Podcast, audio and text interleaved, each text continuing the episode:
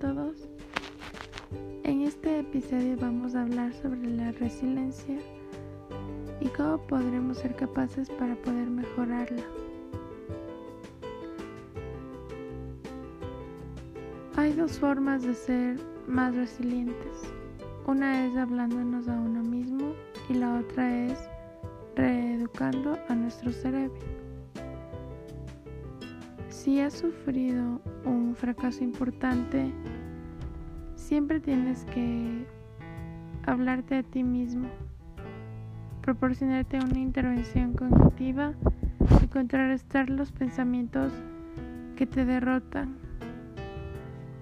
cuestionar tu pensamiento pesimista y sustituirlo, sustituirlo por una perspectiva positiva.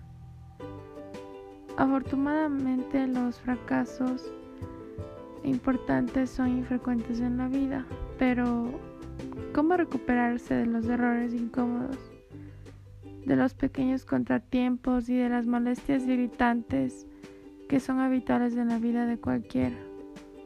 De nuevo, la resiliencia es la respuesta, pero con, con una cualidad diferente necesitas volver a entrenar tu cerebro.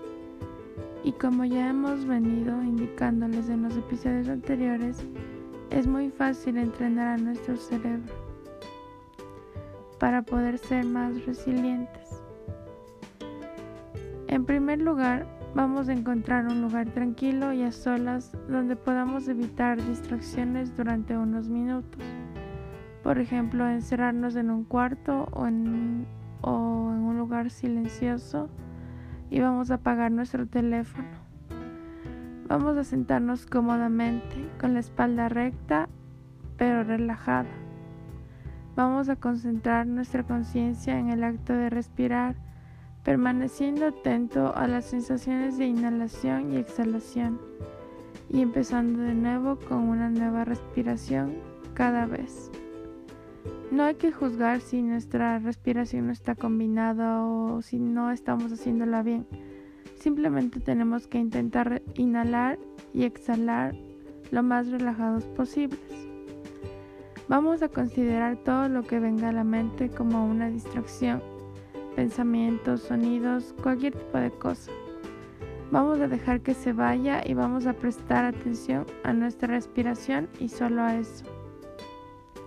Vamos a intentar hacer esto cada semana o cada día durante 30 minutos. Y así vamos a intentar desplazar el pensamiento negativo o el estrés o lo que tengamos de carga frente a nosotros y vamos a desplazar todo esto a nuestro lado resiliente.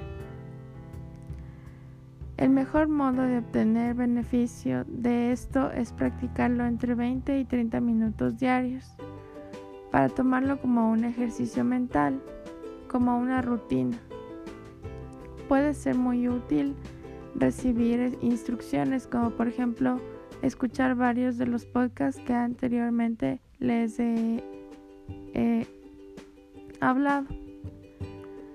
Pero la clave para encontrar un espacio en el que se pueda ejercitar todo esto es hacerlo como un hábito diario. No hay que olvidarnos de que el mindfulness es un poco difícil de practicar debido a que hay muchos tabúes y es muy difícil encontrar relajación plena. Pero por ejemplo, el mindfulness ha logrado grandes cosas frente a problemas enormes y en el caso de esta pandemia vamos a conseguir que nos ayude y vamos a hacer de ella un hábito.